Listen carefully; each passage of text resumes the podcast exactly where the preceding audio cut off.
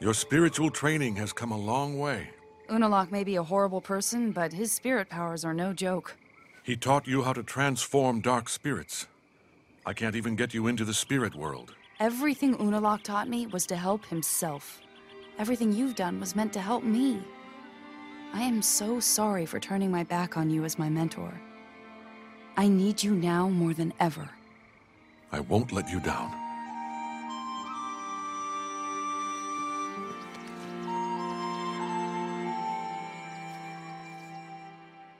Welcome back to the Bitter Jurors podcast. My name is Sam Stanish. We are here. We are we are Queer Legends of Korra Superfan podcast. We're here today to talk book two, chapter nine of Legend of Korra. It has an episode title, um, and someone who I'm sure knows the episode title is uh, he's a he's just once a triple threat, always a triple threat. They're grinding. Yes, I will be your guide on the episode title, which is The Guide. right. Um, and I was you know, undercutting my intro for our guest today. She is our guide into the spirit world, Rachel Hobbs. Hello. Thank you again so much for having me. Of course. Thank you It's, for being it's great here. to be here. Mhm. Always good to have you. Until we ultimately uh, plant evidence in your closet and escort you off of the podcast premises. yes, until you ultimately frame me for a crime I did not commit. hmm Which will happen, but um, not yet. First, we got to talk about these. Uh, what I thought was a pretty nice episode. Um, Sam seemed surprised when he texted me earlier. It's like, "Am I liking this episode?" And yeah, well, I like this I just feel, I just feel like my entire impression of book two, ever, is that like it was not good. But now I'm coming to find out that there are good episodes of it, and you know, I I'm coming around on it. I really enjoyed this one. Thought it was the best one so far, and can't wait to see what the rest of the season has to offer. Mhm. Yes, I agree. Also, I feel like um because I've been rewatching a lot of Avatar slash re-listening to a podcast about it, basically the same thing. But um I feel like especially Legend of Korra season two and season one, they seem to be a lot more connected in the storylines. Like consequences from the first episode will carry over. And so I feel like it's nice. Season two's not that bad. I'm a season two apologist. um, we need that energy on here. Um, I, I, I think everything before beginnings, especially the episode right before beginnings, is like pretty terrible. Um, there's been like glimpses here and there. I'm like, yeah, there's like the bones of something that could be good, and I feel like the bones are starting to appear here Yeah. in this episode. Where I don't know, I, I still can't really uh, stomach the whole like Mako conspiracy theory storyline. Like it just does nothing for me. Um, but I I like where Korra's at now. I like that she's joined in with other characters finally. Um, and I'm excited for the rest of the season. Yeah, I can't really stomach that Mako is a cop, which I'm sure we've all lamented about enough, but Mhm. it's upsetting to It say the least. Yeah, and hate it's when- like even in this episode where he was offered a different job, he didn't even take it. He just wants to be a cop. Yeah, he actively chose to do that, which is um, an interesting decision. Um, I don't know what it is with fictional characters, like with no like skills or desires that line up with like police um active like wanting to be in the police force like joining them because i think it's just like a generic good guy thing according to um people of a certain age i guess Yeah, I feel like people are really into cop characters uh, in their fiction just because it provides them with easy access to like weaponry and like uh what's the word? Just like ethic the ethical pr- appeal or whatever where it's like this guy's a cop so like he he has access to these things or whatever Mm, uh, and it's just I feel like it's an easy hand wave or whatever. But it's like, it- you know, I feel like I, this would not have been the choice they made if uh, this was made ten years later. I don't think that that we would be having this Mako cop storyline, especially because there was already a main character who was a cop. Who you know once again has like a very minor appearance on this episode. like, I, like Lin was like one of the leads of season one. Like she was like in the story so much more than like Bolin or like Asami, and now she's like in less than half the episodes. Mhm. Yeah, Yeah, and it's also like sorry, but I ahead. think um it's like I feel like a lot of stories make a cop character because it's placed in real life and in real life like there can't be heroes because superheroes don't exist but in the avatar universe where like he's mako's literally a firebender like he is could be a superhero and he is just a cop uh it's just very depressing It is, and like there's wasted like potential yeah, like all the things that happened to him, like could have happened anyway without the cop part of it. Like he Yeah. just like could have been like at the fucking rally or whatever it was when the bombs exploded and saw it happen. Like there's like he still could get framed for doing this crime or whatever, but it's like there's no reason for him to be a cop other than they just like literally have no idea what to do with his character. It's almost even a better storyline. I mean, definitely if he's not a cop, because then he would take this evidence to the police force, and then they're like, "This is nothing. Like, we don't believe you." And it's like he has to do it on his own without the backing of any like cop stuff. Plus, then like I feel like him going to the triple threats would be like more fun or whatever, since he's like not a cop. But that's not what happened, so it's fine. yeah, we need to stop dwelling on that aspect of it. Um, but meanwhile, um, Korra shows up um, and joins the like sort of airbender uh, vacation thingy going on here. My thing with this story though is like I find it really hard to believe that Tenzin was like, please no one give me any news of any kind whatsoever. like yeah, that was a little I don't know. It I, it just gave them an excuse to have that little um scene of Korra like explaining all the insane things that have happened. You know, which is funny, but it's also like he was there for like half of it. Like he was there up until the point that like Unalak I don't know. Like so he only missed like a few things, but I don't know. I just think it's very funny that Tenzin of all people especially was like, yeah, please just if there's any literally like world shattering news, just don't give it to me, please. Yeah, he said he literally was like, I knew Unalak was power hungry. And I was like, What do you mean you knew? And you didn't like you didn't think to mention it to Korra to be like, hey, your uncle might be evil. like he just kind of dipped out and continued on his vacation and then uh, it, um, almost immediately after the civil war started yes. And he was just unaware was there like a break in the episodes airing or something between this and the previous because it felt like both or like all three of the storylines had like retreads of what had happened up to this point or whatever uh, they were like when asami and bolin met up and mako met up like there was so much like they broke up and then they got back together and then Korra had this whole scene where she explained everything that was going on i was just like why I'm did we trying to- need this I'm trying to remember. I'm gonna look it up right now. Um, but I'm pretty sure there was a break. Yes. Okay. So what happened was, um, hold on. It like shifted time slots, which was, I guess, like a thing. Um, hmm, it looks like the finale was separate. I don't know. Maybe I just misremember it. Maybe they felt like it was like forever between the episodes. But I swear, um, there were like big breaks between stuff. I don't know, almost like Steven Universe esque like drops, but I'm probably just making that up.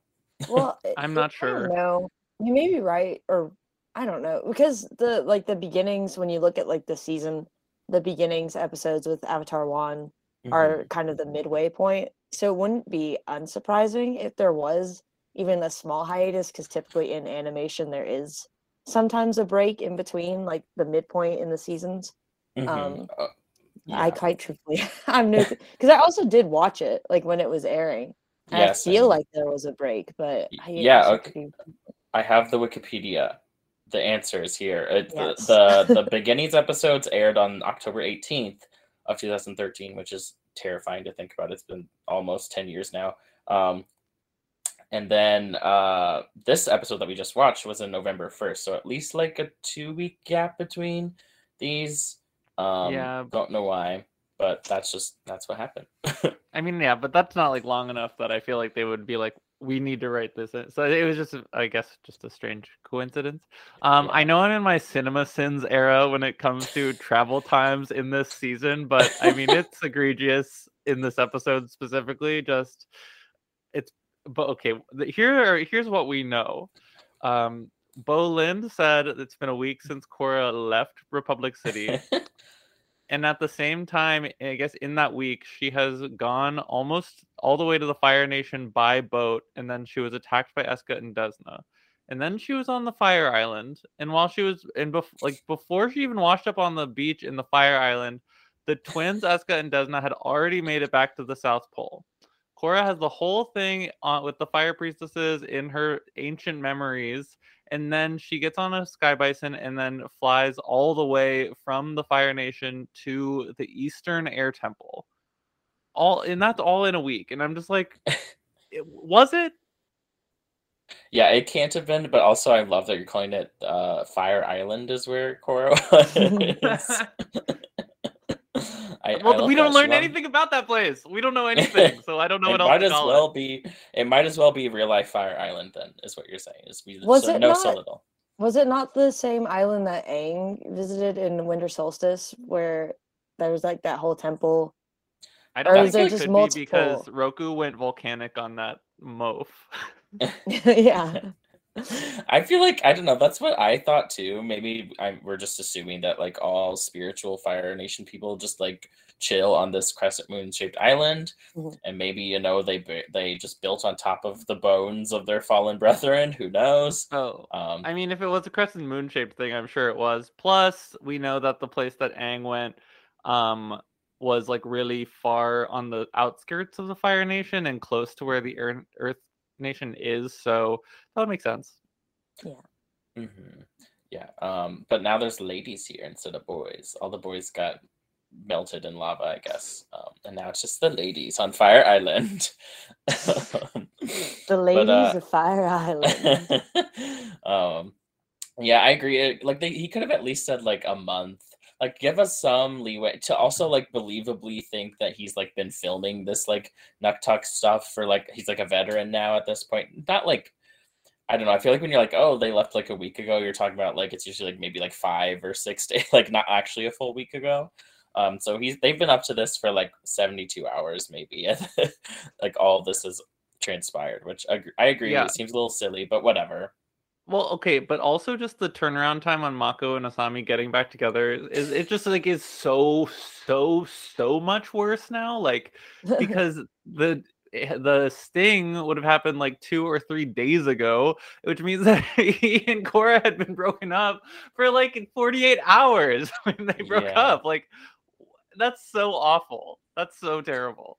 Yeah, I was gonna say to be fair, like I maybe it was because Mako and Asami didn't really have a true end.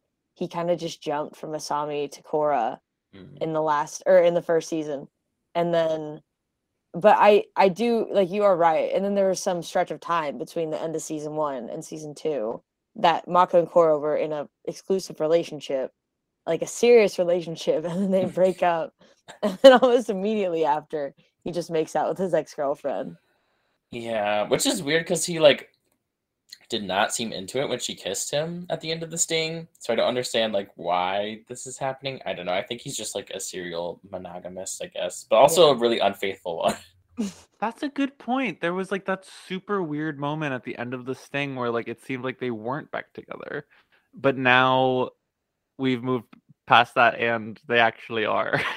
Yes, we moved past any sort of conflict that may have been in Mako's brain at that moment, or Asami, who seemed like she genuinely was like, "This is just a heat of the moment thing." We just don't need to talk about that one day that that was, I guess, apparently according to the timeline.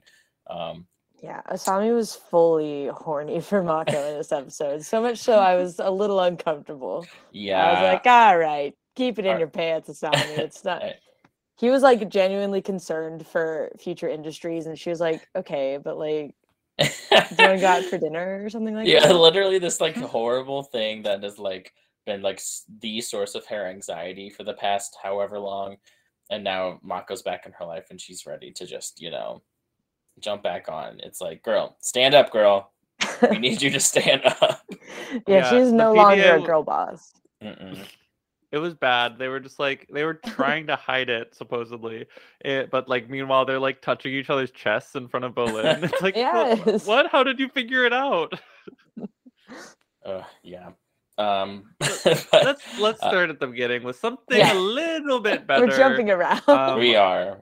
I'm just so, happy that Jinora is like entering the stage. Like this is where sh I mean this she really none of the air kids have been like main characters at all up to this point. So this reveal that she has this connection to the spirit world um starting at the beginning of the episode where she's playing with like it's clear that they're spirits but we get this like back and forth where she's the only one who can see it and we see it's kind of like uh cbs's ghosts where they do all these shots where only Jinora is seeing it and all the spirits are there but then we see it from tenzin's point of view and she's just like jumping around Mm, it is just like CBS Ghosts. it really is I assume. um, yeah, I I love these little bunny. I think they're dragonfly bunny spirits, is what they're called. Um, indeed lots of hyphens. Um, but so adorable. I agree with uh Meelo and Ikki here, who just like chase them down and wanna I- I- like pet them. I guess I don't know, but they're very cute. Um, and also Meelo like banging the bell later. The Airbender kids, I think, are like, as always, like the stars of this episode. Yes, I fully agree. Also, it's nice because I don't know if we've ever seen this kind of relationship with spirit, like a very casual relationship with the spirits. Because it's Mhm. usually just been like we had the koi fish in Avatar, and then like Heibai, who is very angry for many for reasonable reasons. but like the spirits were more so like little plot devices, or they were like the main part of that story, but never addressed again but like you know we see these little guys for a while and i really appreciate it they're just like Mhm. new little spirit sidekicks they're like little Pokemon. Yeah little cuties, yeah. I, and then Bumi like instantly attaches to one. I love how much Bumi and Kya we get in this episode too. Mhm. Um, I love that Bumi, you know, befriends the bunny, and I love that Kya is like clearly again a stoner. Like they go for the whole like too much smoke joke with her, which is is is good, you know. didn't Uh, even pick up on it but you're right um yeah i so we get this like well Korra shows up like we said she explains the situation she's like tenzin we got to go into the spirit world.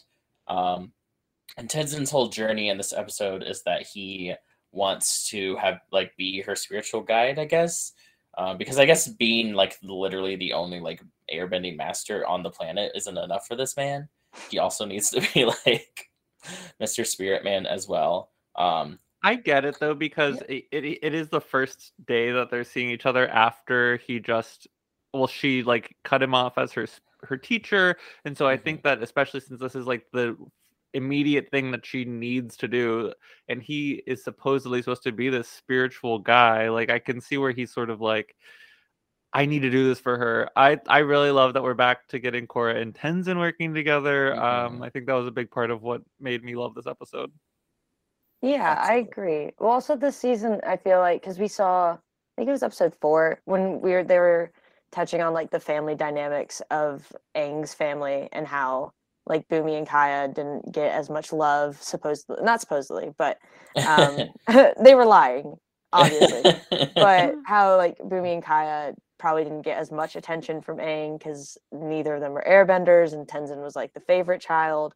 But and so it kind of like has our expectations wavering for Aang because we think he's gonna be like this perfect father because we knew him as like the perfect avatar. And then in this episode, Tenzin is trying to make himself to be like the perfect airbending master and mentor and like he's really struggling with not being that because he you know as we find out can't even get into the spirit world. So i like it. It's very humanizing of like these huge uh powerhouse airbenders hmm Agreed. Um, and I, like you said, Sam, it's almost, or it like makes a lot of sense that like, okay, after Korra's whole deal with me is that I, she just does not want to learn from me ever, and I'm the worst teacher ever. Here's my chance to prove to her that I am like so, like so useful to her, and he's just like fucking up completely. It's just a lot of different reasons why poor Tenzin just wants to succeed here. Um, but like you said, I love that it's actually Jinora's time to shine. Um, she's a little queen. Um, I feel like we've um, gotten good hints of her character, uh, at least in book one. A little quieter here in book two, but um, I'm glad that yeah, like you said, she gets to show up and be Aang's true legacy. Yeah, fuck you, Tenzin. Fuck you. Move Tenzin, I'm over. really getting. New generation coming through.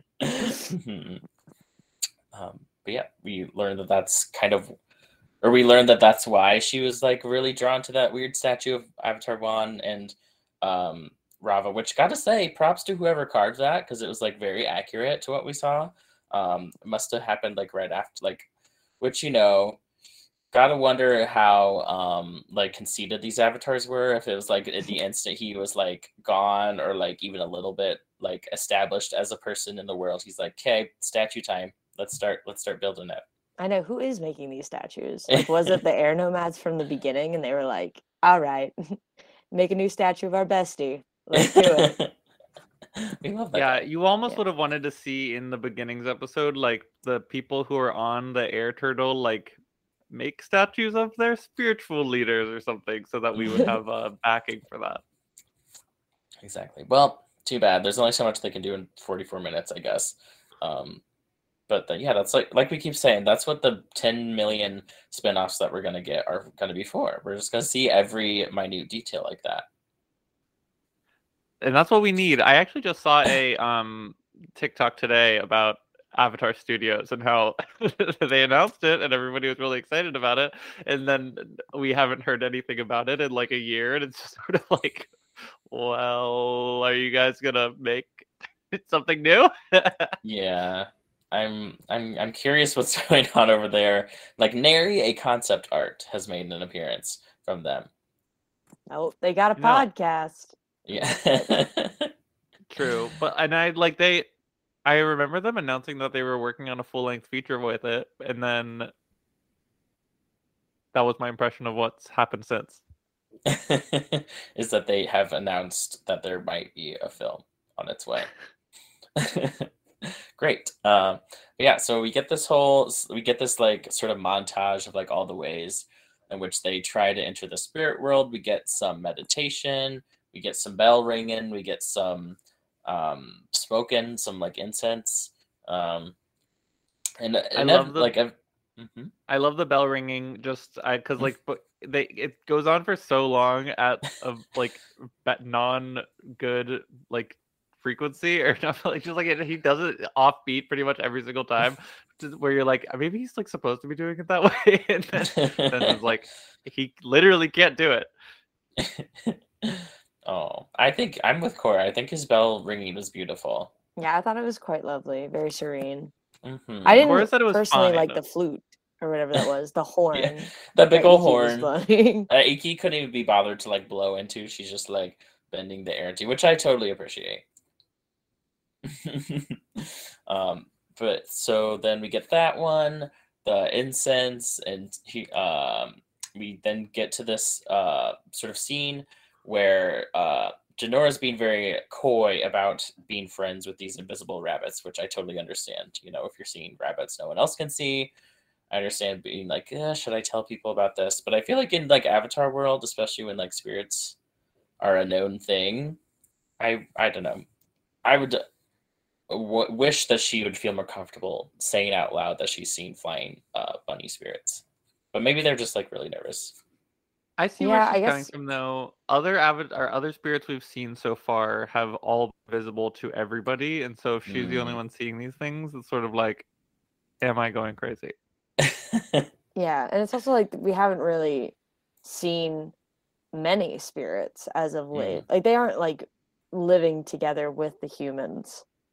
Um, because you know, the spirit world still exists and all that stuff, and everything's pretty separate. So I feel like when you do see a spirit, it's like, hmm, what's this? What's their tea? yeah, What's going on? not quite sure what you want. but they're just like benevolent little buddies. They just like really want Korra to go to this like Stonehenge situation down here. Um, which oh, I don't think we mentioned that they're at the, at the Eastern Temple now. They were at the Southern Air Temple. Now they're in the East. Um, which you know, it's a cute place. That's where we met Guru Pathik, as Tenzin says. Um, I, I I really would love to see the Western Air Temple to see if it's unexploded. I don't know. Last time we saw it, Sparky Sparky Boom Man kind of like went nuclear. So I don't know. I would. I'm really curious to know if Western Air Temple is still hanging out over there. Yeah, or like if the people are still at the Northern Air Temple. Like who's Oh. are they still living there? That's true. Yeah, I'm sad. I don't know. I'm sure the comics probably have gotten into it, and if not, they need to because inquiring minds are clearly uh, inquiring about that. Um, One But of yeah, the so most get- inquiring minds in the world. yes, we are. Um, so we get this uh, down to this little. I kept thinking it was like a Breath of the Wild sort of situation, you know, like lots of greenery, um, stone statues. Um, but then uh, Tenzin knows this weird cleansing ritual that Aang taught him, apparently. Which again, like who taught Aang this? I really want to know. like, but I don't know. It's we can just roll with that, I guess. Um, I guess I can get no. Come on, like Aang knew every single air nomad at the time and had access to thousands of past lives. Like he can know that he can know this. That- That's that's fair. He can know that the specific um, vapor will do the trick. Will make bats explode from the ground. Thanks Yeah, again. it may not it may not get rid of them, but it will certainly do something to the spirits. it will draw them out, I guess. Yeah, it'll it we it may not get rid of them, but it'll definitely make them angry at least. Perfect. Same thing. That's exactly what we wanted here. Um, but yeah, so then we get a fun. I don't know. I like this sort of fight that we get between like I don't know. It's like a cool sort of switch up. I feel like all the spirits have just been like big crocodiles, kind of, or like big lizards, and now this like little bat formation. It's like a fun switch up. It's very like um video gamey. Like you fight off the horde of bats as they fly at you, sort of situation. Um, I, I agree. I like seeing the bats, especially after last episode where we saw so many different kinds of spirits. It was good that we saw something that I mean, they still had the same like um aesthetic as the other evil spirits we've seen, but it was nice to see something that was like flying as opposed to this four-legged creature like you're talking about. Mm-hmm. Yeah, it's I'm sadly no carrot man, um, no gay lemur, um, but maybe maybe in the future we'll see them pop up.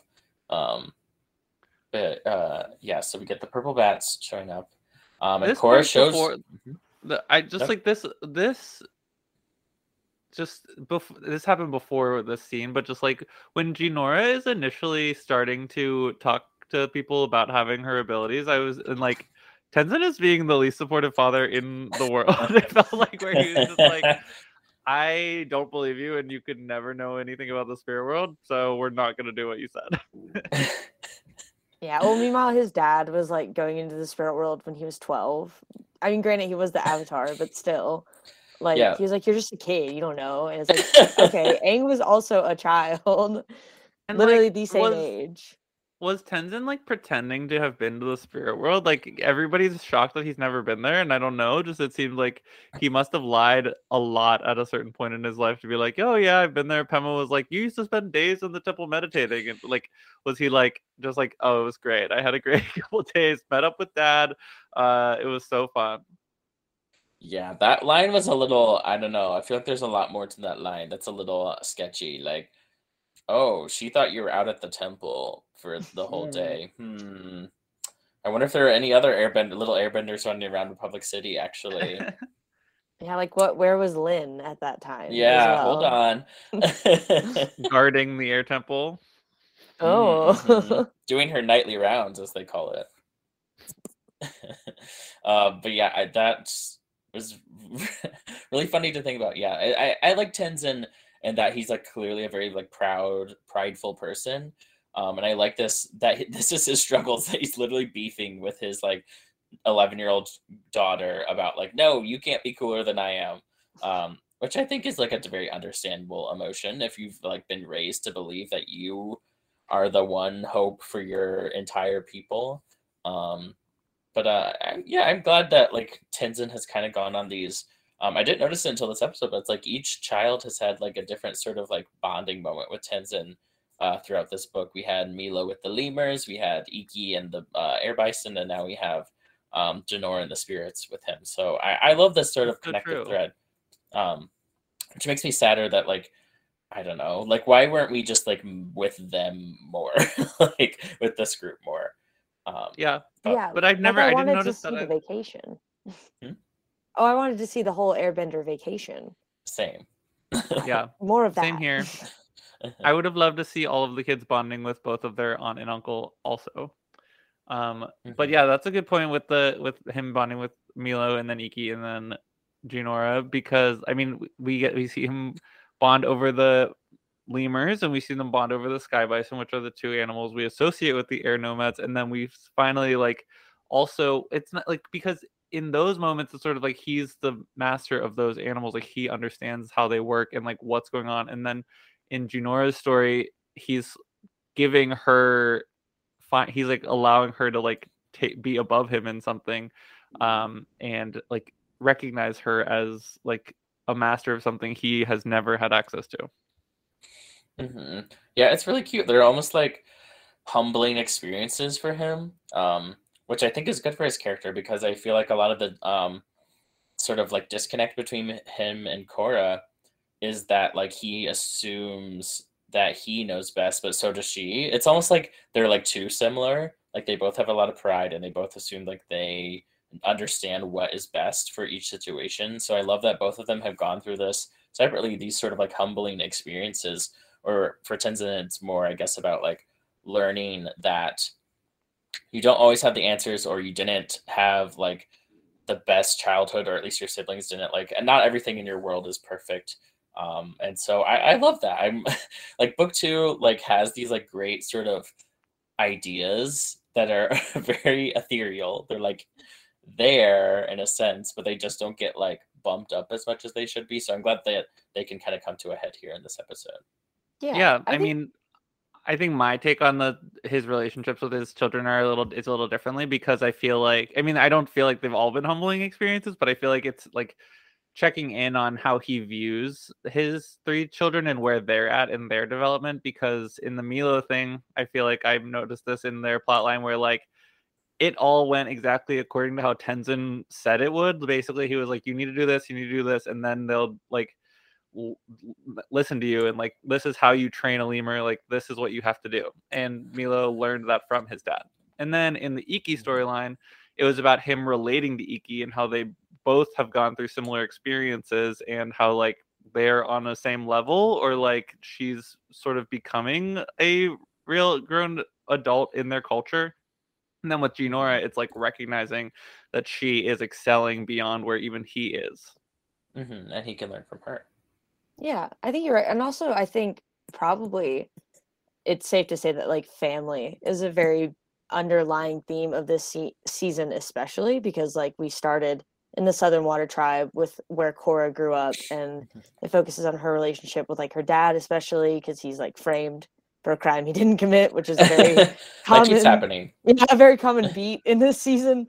But um, and then like his relationship with his brother, which gets touched on like then and then later, and then uh like Kya and Bumi's relationship with Aang, which was touched on in like the fourth episode with that very adorable family picture at the end. That is one of the Mhm. best things to come out of this season um love love me some throwbacks and then Yeah. like you guys are saying like with tenzin and his kids and then also we see in this episode that unalaq is arguably the worst dad of the year because yeah he's I- I- terrible That's like interesting. It's like finally Unalaq is like an interesting character to me here. Um, because he's like clearly someone who has just completely forgone any sort of relationship with his children in favor of whatever the fuck he's doing. Um, and literally doing like I, it's like not even in service of anything like smart. He's like their plan for opening the portal is literally we're just gonna like shoot water at it a lot. Right. um, Like he he's spirit he's a spirit bender. Like we've seen him Mhm. spirit bend things before. Maybe give that a go. But he just like blasts water and ice at it. To the point where his like torturous daughter is soured on him. Like she no longer like Mhm. how could how could you be so evil that like this girl who is like we've seen her be so sadistic be against you now. Yeah, it's almost like it's an interesting sort of parallel to the Ozai Zuko Azula of it all. It's like what if Azula and Zuko were act like had a good relationship basically is this storyline. Um and I I don't know, that makes you appreciate it a little more. It feels like a little late like a like to introduce that idea like Unalaq like this whole idea of him having like not a good relationship with his children like has never come up before this scene. Um which is I I don't know. It's fine. It'd be fine if this were like a 20 episode season like Avatar got, but the fact that we're almost to the end of the season is like I kind of wish I like had this sort of view of the villain before episode 9 of 12. Um but I don't know. I still really like this scene. And I like that it's presumably setting up some sort of act more conflict between him and his children. Yeah. And then it also introduces the idea of, I guess, the caveat from my understanding is that if you enter the spirit world through a portal, since I guess you're still attached to your physical body and not your spirit, you have the ability to bend if you're still Mhm. a bender, or if you're still, if you are a bender. Right. Yeah, I it's weird because I'm I feel like they like kind of regret um establishing an avatar that you can't use your bending in the spirit world because it seems like it's like they just want to have these big battles anywhere, but it's like they can't really in the spirit world, so they have to come up with these like you said caveats of like well, we're kind of in this weird limbo place and we kind of just walk through a door, so it, we can still shoot water here, I guess. yeah. But then it like brings the question like what happens if you unfortunately die in the spirit world? Like your physical because when it's Aang or Korra or Jinora when they're meditating and they enter the spirit world through their spirit, you know you have to protect the body. Um, Mhm. But then, like, what happens if your body, you know, if you meet your demise in the spirit Oh, world? and I don't know. I don't know. You we'll go never to know. Maybe. super spirit world. Yeah. Ultimate Actu- spirit world. super hell or yeah, whatever. there it Yeah. Yeah. We've never I mean it doesn't even seem at this point in the lore like I don't think that we even think of the spirit world as a connection to death if I'm remembering correctly like I don't think we've seen any like when Aang or someone has gone into the spirit world in the past like I don't feel like they see dead people Well, see, like he saw Roku, but it's like you could just think, well, then he's like, I don't know, maybe that's just an avatar thing. Yeah. Um, like you said, it's like not really represented as like an afterlife, basically. Well, and that may be addressed in a very Hmm. soon episode. Who knows? I don't I don't Who well, I mean Who's they're going on an adventure in the spirit world so we'll see Who will we meet? Who could it be? Who could it be? I don't know who knows Um, but I That's like what you were saying it's Jack. before about uh their the parallels to Zuko, Ir- Zuko, Ozai, and Azula. Like this is a vision of what would have happened if Azula cared about Zuko after Zuko's duel with Ozai, like where she s- views the aggressor and the adult in the relationship as the one at fault, as opposed to her brother is an idiot. Yeah. What a what a concept. it's kind of a you know, it's a stretch. I get why it took the world 80 years to get to that perspective, but um we're finally there. Um I'm sure it also helps that like they are literally identical twins, so I I don't know. Yeah, Maybe you're no, more like, likely to send what? What's that? No, I, you're right. There's no like power difference between them because Mm. even with like um Amon and his brother in season one, like they were eh, there's a difference in age. So like Right. naturally, it's usually it seems like I guess besides Zuko and Azula because he was older, but uh, less uh, refined um because he couldn't lightning bend. and He had or lame ass orange fire. but like the fact that they're twins, maybe they have like similar power dynamics, so it's easier Mm. for them to bond. I don't know. yeah. I mean, I was just gonna say that it's probably easier to sympathize with someone who's just as hot as you are, but that uh, that all makes more sense, I think. yes, that too. We see each Um, other. yes. um, but yeah, so uh, I like like we said, and it's a great sort of a contrast to Tenzin. Like we said, like Tenzin learning to, um, even though he's resistant at first to let Jinora sort of take the lead here, he eventually is like willing to learn from Jinora and listen to her. Um, whereas Unalaq is too busy just like throwing icicles at a spirit portal.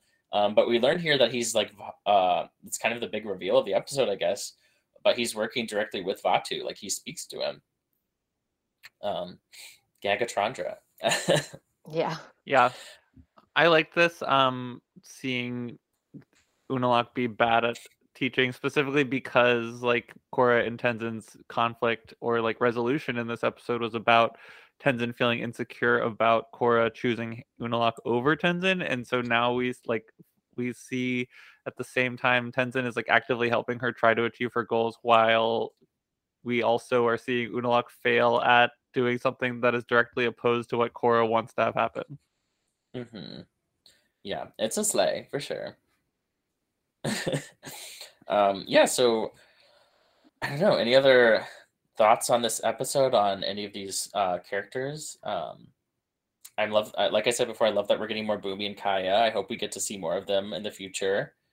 Um, I have just- more yeah. thoughts. Yes, I Mhm. like seeing. I mean, with the bat conflict, uh, I liked that Mm. Korra was now able to spirit bend Mhm. successfully. We have we've seen her try in the past before, um, and so now with like under, I don't know, like what I don't know what ultimately we're supposed to take away from beginnings part one and two, but I guess Korra knows who she is now or whatever.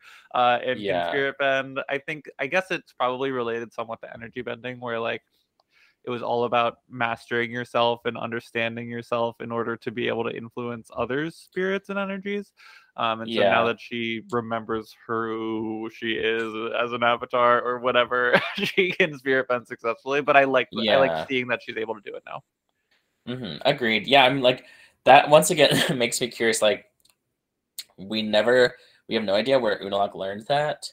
I guess maybe from Vaatu, but like, how did he get into contact with Vaatu? it's like I don't know. I have so many questions about like Unalaq's entire backstory. Um, I really hope there's a there's an episode that addresses it, and if there wouldn't be, that would be pretty shitty. Um, but I guess we'll find out. Um, but yeah, I, I I like that moment too. Um, Korra's power ups, like you said, feel very like emotion based, whereas I feel like in Avatar is more like we would get like this sort of lesson in the episode that would like help our characters, but also is more so about just like learning the thing. Whereas it's like we never see Korra like learn like, okay, you have to do this exact motion. Um, it's much more about like, okay, I've I'm at a place mentally now where I can just do this thing now, um, which is a, it's an interesting contrast to I don't know the last series in that sense.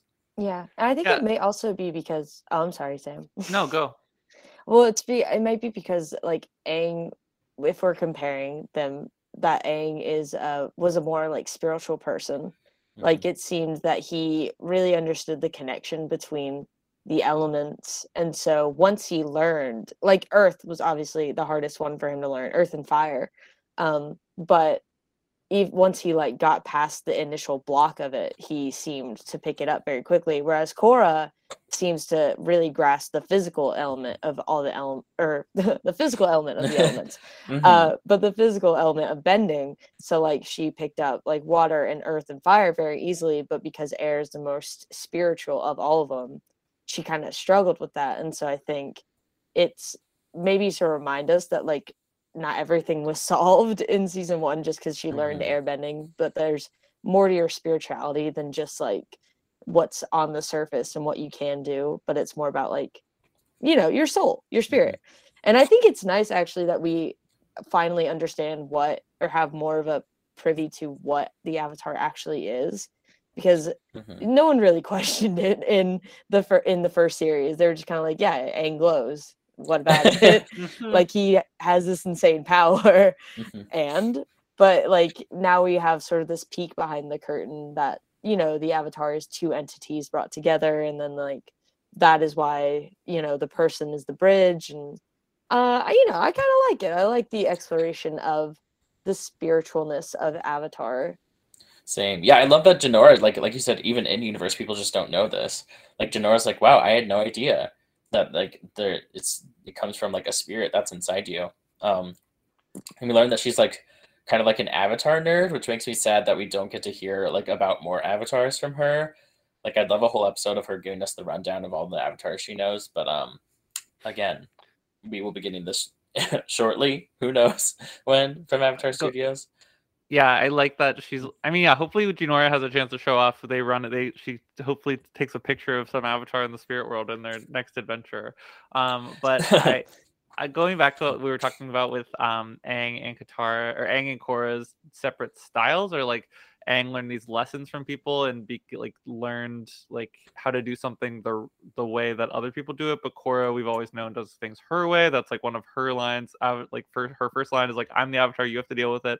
And I feel like it really speaks to their upbringing and their childhood, where we know that Aang visited like basically every nation before he even learned that he was the avatar and i feel like he had grew a large appreciation for all of the different cultures of the world where Korra the first time she ever leaves the like avatar compound is in the first two episodes to go to Republic City and really so far all we've seen her do is go from the South Pole in the Avatar compound to Republic City and now back to the South Pole and then like back to Republic City. So she still doesn't have almost any understanding of what the individual nations and worlds are like outside of these places. The one where she, like, every single person who even saw her was probably vetted and like a very specific person who had a very high, like, clearance level. And then this, like, massive mishmash of all of the different cultures that's really only sprung up in the past probably 60 to 50 years. So like and that's like a whole culture unto itself where people are mixing and matching like all these different people all these people coming together. So Korra like doesn't have the cultural backing or like doesn't need it seemingly to do things. She just has to understand the concept of it and then she'll do it her own way which is something we also see when she starts airbending but she's using firebending moves because that's just like what she understands and that's what's best for her. She like loves to use firebending. So i think that that makes sense from like the perspective of Derek, what you were saying, where she all like we need to like it's more about like the feeling and the emotion and like getting to a, like a place with yourself and like your journey where you can do these things and not like learning from somebody else.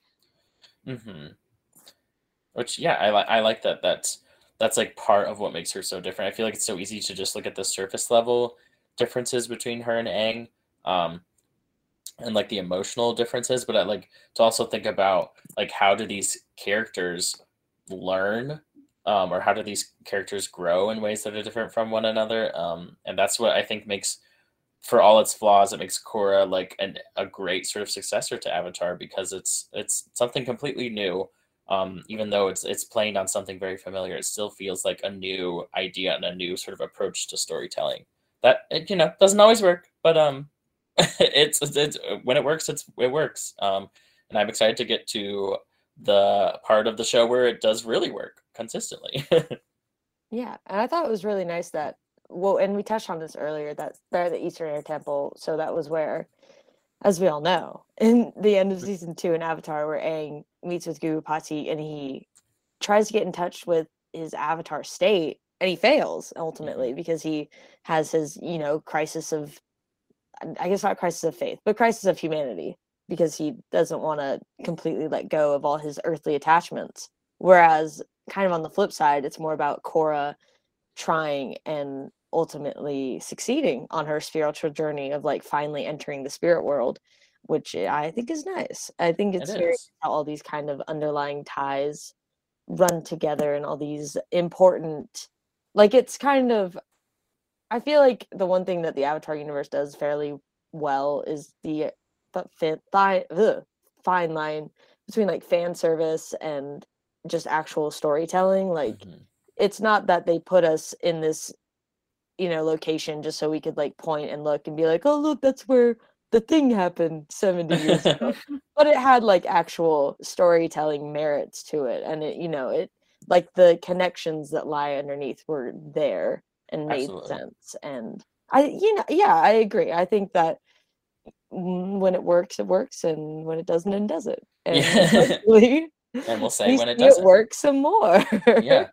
Um, and I love that because it's like, um, obviously it's about Korra wanting to get into the spirit world, but like as we're going around these places, and they like feel very similar to, um, like they're obviously like new locations, but I believe there is one location. It's like the giant statue of the Airbender woman is like something we saw Aang and Guru Pathik in front of when they were unlocking one of his uh, chakras. Mhm. Um, but otherwise, it was more so about like Tenzin going on a journey and and failing like Aang did, but also Janora like going on a journey and succeeding in a way that Aang didn't get to. Like I love it's like parallels on parallels. Everyone's like doing their own thing and it like either contrasts or like lines up with what Aang was doing or diverts in a fun, interesting way. Um, all without like they mention his name once and it's like just like a passing reference, like, oh, I learned this from dad. Like it's not just like remember, like you said, it's not like poking you like, hey, remember when Aang did this? Remember when we drank onion banana juice up here? Like that's not what this episode's about. It's about these other characters' journeys. Yes, we live. Yeah. We love a parallel. yes. we, oh, we love a parallel on Mythic um I, I like that this episode also gave us Kya's line of um she some said something like stop being so stubborn this isn't your destiny like eh, which I think Mhm. is something that we haven't really ex- seen much in this universe or where or like I guess we have with Zuko where like we he thought his destiny was one thing and like ultimately realized it was something else but like Kya is like directly talking to this where she's just like look like you just have to understand that this Tenzin this isn't your place like Jinora is the one who's supposed to guide the avatar in the spirit world like just understand that and accept that you don't have this skill set and your daughter does so just like get out of the way uh and I think that it's a great aggressive take on like uh, destiny which is just a different way from how Iroh was uh, approaching things Right. It, it did remind me of Iroh in that he talked about how it wasn't his destiny to take down his brother. That was Zuko's destiny. Like that was a sort of similar idea, but for, like you said, for Kya, it's more so about like check, like keeping Tenzin's ego in check. Like, hey, dude, like this isn't your time to shine. Like you've done. Like I think that's something they don't really talk about in this episode.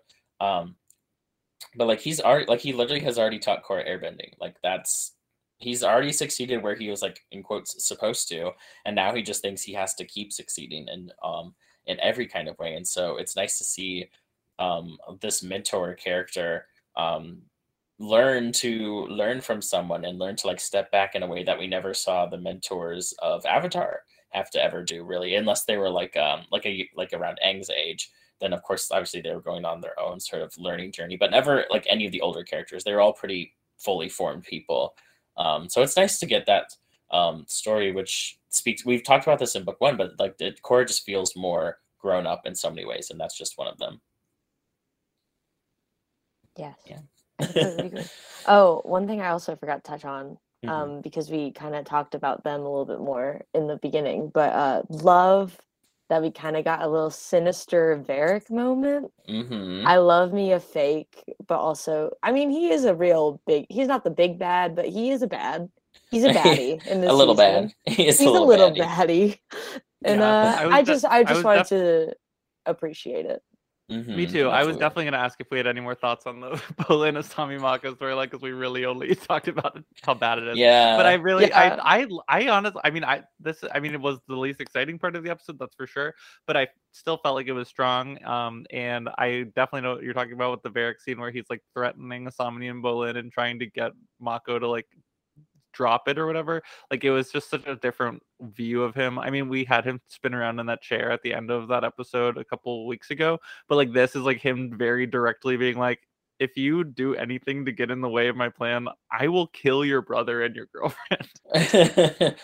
um, but I also love that he's so good at like you could almost be convinced like maybe he genuinely is like we're like like oh I hope Yeah. nothing happens like it's like he's a, like the, he's a really fun villain and that you can't tell how smart or how stupid he is at any given moment um and it like all just depends on like whatever I I don't know it's just it's he's a really fun sort of character to introduce it's like I wish his storyline felt more um, vital to the show. Um, but I do love that scene of him like burning his foot fungus on the coals. Um, and I also love later when Mako gets framed. Uh, you referenced this in the intro, Sam, but when the cops are like his like coworkers are so against him, and they're like, "Once a triple threat, always a triple threat." It's like this is the kind of stuff that should be incorporated more into Mako and Bolin's story um, which is something we talked about in book one as well, where it's like they literally came up like homeless. They were homeless and like impoverished for most of their lives.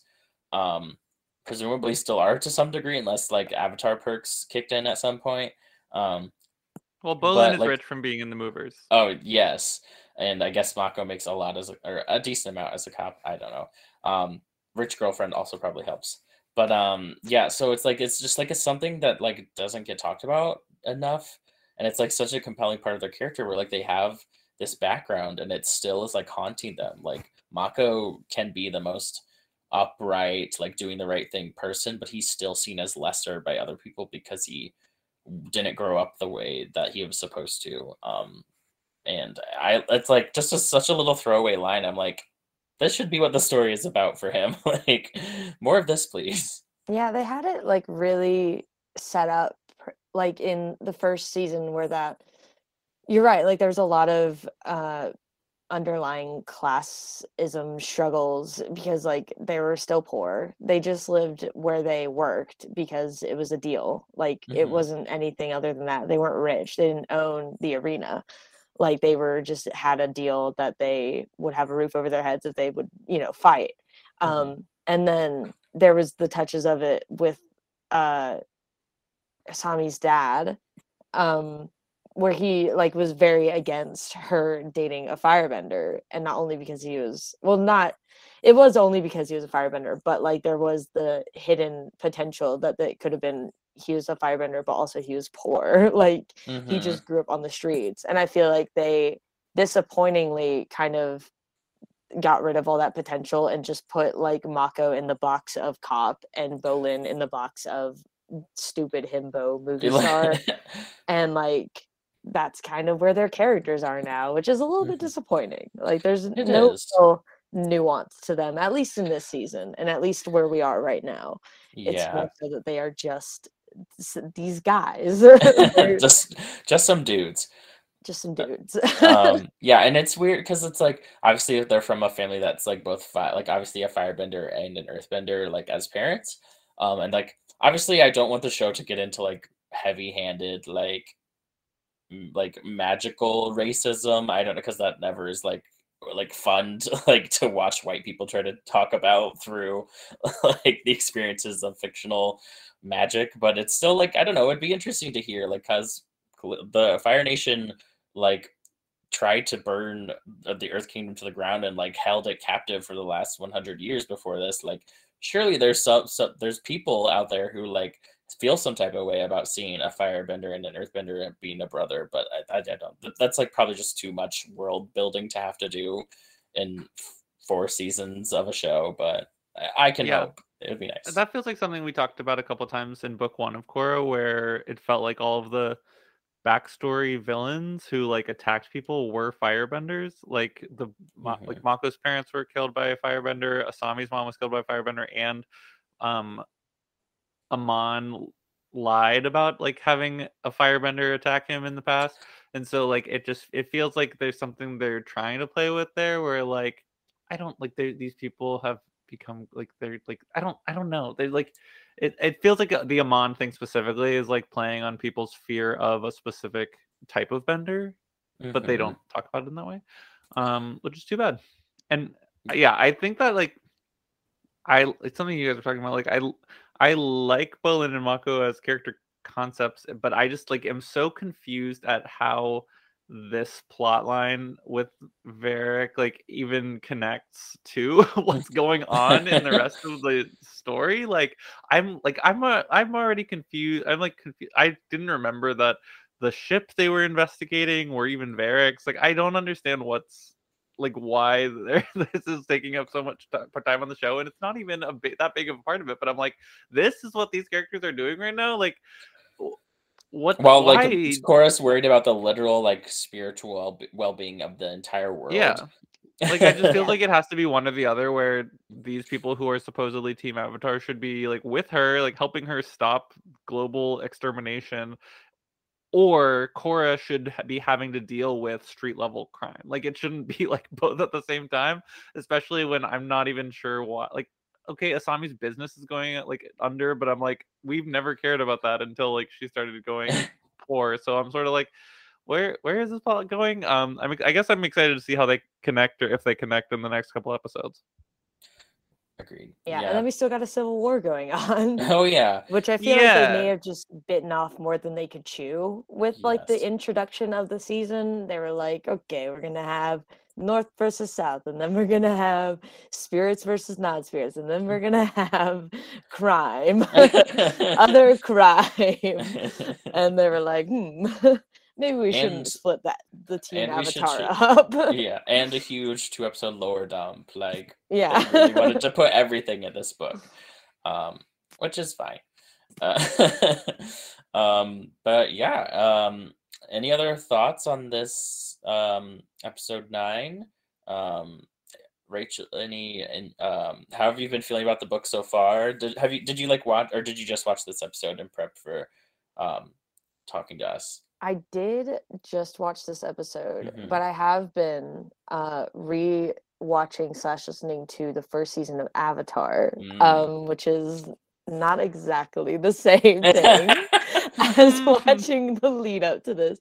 But I did I have watched season two Korra enough um Mhm. that I did when the little our favorite announcer guy gave us the run through at the beginning of the episode of what was going on. I was like, oh yeah, I remember that. I- It is though. I did have to keep reminding myself, like I just mentioned, that there was the Civil War in the beginning Mhm. of this. That is still question mark ongoing. I I guess. guess. Yeah, like it, it's just. this- mean- yeah, it's just hard. It's um hard because the season is obviously not a fan favorite. Uh, dare I say, probably the weakest uh, perceived season of Korra. Um, Mhm. and it's probably because of like all of this like s- like separated T- team avatar one and two like too many things like and then they i feel like they touch on this more in like the comics not legend of korra specifically but like the avatar comic universe of like civil war aspects between nations and stuff like that so i feel like it's just i don't want to say it's disappointing. Avatar rarely ever truly disappoints me but like the concept of north versus south is very good and very cool and Mhm. i just wish it would have had its own spotlight either like not in this season but like you know don't bring it up if you're not gonna like fully commit to it Agreed. because i do appreciate again the spirits in this season but uh, you know it's just hard to refocus on that when we also have so much going on in the background hmm the world is in turmoil yeah, I agree, and I it's like I know they wanted to show more of the world, like what what are the water tribes even like right now? Um, I get that, but it's like like you said, we don't have to introduce the civil war of it all. Like we can just be in the southern water, like we can just be at the poles, like that can those can just be important locations in the story. We don't need all this other gobbledygook about like the politics of it. Of it's just like yeah they just didn't have they they literally their eyes were too big for their stomachs and they just like can't literally tell the entire story um yeah in 18 no less than 18 how 12 many episodes? in 12 episodes no less like literally. And two of those are fully dedicated to back like a backstory of a character we had never heard of before like Yeah. so it's yeah you're working with 10 episodes of having to tell this. Um yeah tough tough decision in the writers room there. Um but you know i'm like sam said i'm excited to get to these last few episodes. I'm uh, um even though book two uh, is easily my least favorite uh, season of the entire like franchise i still do have a lot of stuff I, i'm looking forward to talking about in these last few episodes of the season. I think that there's like, i think there's 14 total half hours of this season, but it, you Oh, know that's neither here nor there. Um, oh i was thinking of book one then i think I yeah no I'm excited. Uh, I haven't I have no other thoughts on this episode. I feel like we really uh, extrapolated upon it. I I had a great time discussing it. I'm real. I'm back to Mhm. being excited about Korra. Like I this episode was like I was just like in shock that I was like captivated by their relationships and like in, in like liked where the plot was heading. I was like I was like we went through some darkness these past 20 episodes of the show, but uh we're here and it's it's turning out good. Mhm. we're thriving now baby it's Yeah. happening I think it's setting us up for like the end of the end of season two, and then I think season three where things start. You know, we really Oh, boy. getting back into our own. and uh, it's exciting. It's exciting times. I did notice there wasn't a lot of bending in this episode because I was going to think of a bending moment to talk about, which I think Oh, the coolest one, which we already discussed, was Korra spirit bending the bats. Is what I thought because it was like one of three bending moments in the Yeah. episode. it's Um, like that or like water spout. from right but like i didn't really care that there wasn't a lot of bending like i did Mhm. appreciate the you know the humanness of it all minus the cop storyline I think which I still did a lot of the care for. greatest ep- moments in Avatar have nothing to do with bending. So like I think that that was a real strength of this episode. yeah Absolutely. Um, yeah, I like you said, I feel like this is we're on the opposite tra- trajectory of book one. Where book one we start out a lot of promise and a lot of fun, and then just like becomes like I don't know. At this point, Sam was like ready to quit watching. Um, but now we're on the upswing. We've we've reached the edge of the valley of end of book one, beginning of book two of Korra, and we're ready. Like you said, got lots of momentum, mo momentum. If we're gonna, you know, bring in Momo for some reason. Um, but uh, yeah, any is, is, does that conclude our thoughts on episode nine, the guide? Definitely. Rachel, where can Sure. people find you? What are you trying to push? um i am most active right now on twitter which is at just underscore hobbs um i am not doing as much right now because i do unfortunately have a job um cannot be it. On twitter as often as i would like for better or for worse. Um but yeah i tell some funny jokes on there sometimes. Maybe i'll be funny again. We'll never know. But right now i'm just trying to live my life and tweet sometimes. Hmm, and that's it. I love that. thank you. Uh, uh, well, you can find me at Rain Derricks on Twitter. Um, you can follow me um, on my other podcast with our good friend Christine, Christine Palin. Um, at Shadowplay Gaze is our Twitter. We talk about the 1997 anime Revolutionary Girl Utena. We are almost at the end of that show, which is wild to think about. Um, and we'll be answering f- listener questions next week. Not this episode, but the one after. Um, but yeah, you can follow me on either of those places. Um, I'm at Sam Standish on Instagram and Twitter. Uh, you can follow this podcast at Bitterders Pod on Instagram and Twitter. The season 42 Survivor cast came out today, so I'm sure we'll Ooh. be chatting about them soon. Um, I'm I, it'll probably come out after this episode comes out, but it'll be Mhm. soon. Um, so I'm looking forward to that too. Same. Stan Marion. Yeah. Stan, you know, all 18 of these new dummies, uh, excited about it. Me too. Stan Survivor. Um, yeah, thank you, Rachel, again so much for joining us. Uh, can't wait to get you on a good season of uh, Korra. I feel like I keep saying that to everyone who comes on. Um, but yes, thank you, and thank you all for listening. of course thank you for having Okay. me Yeah. Bye. Bye.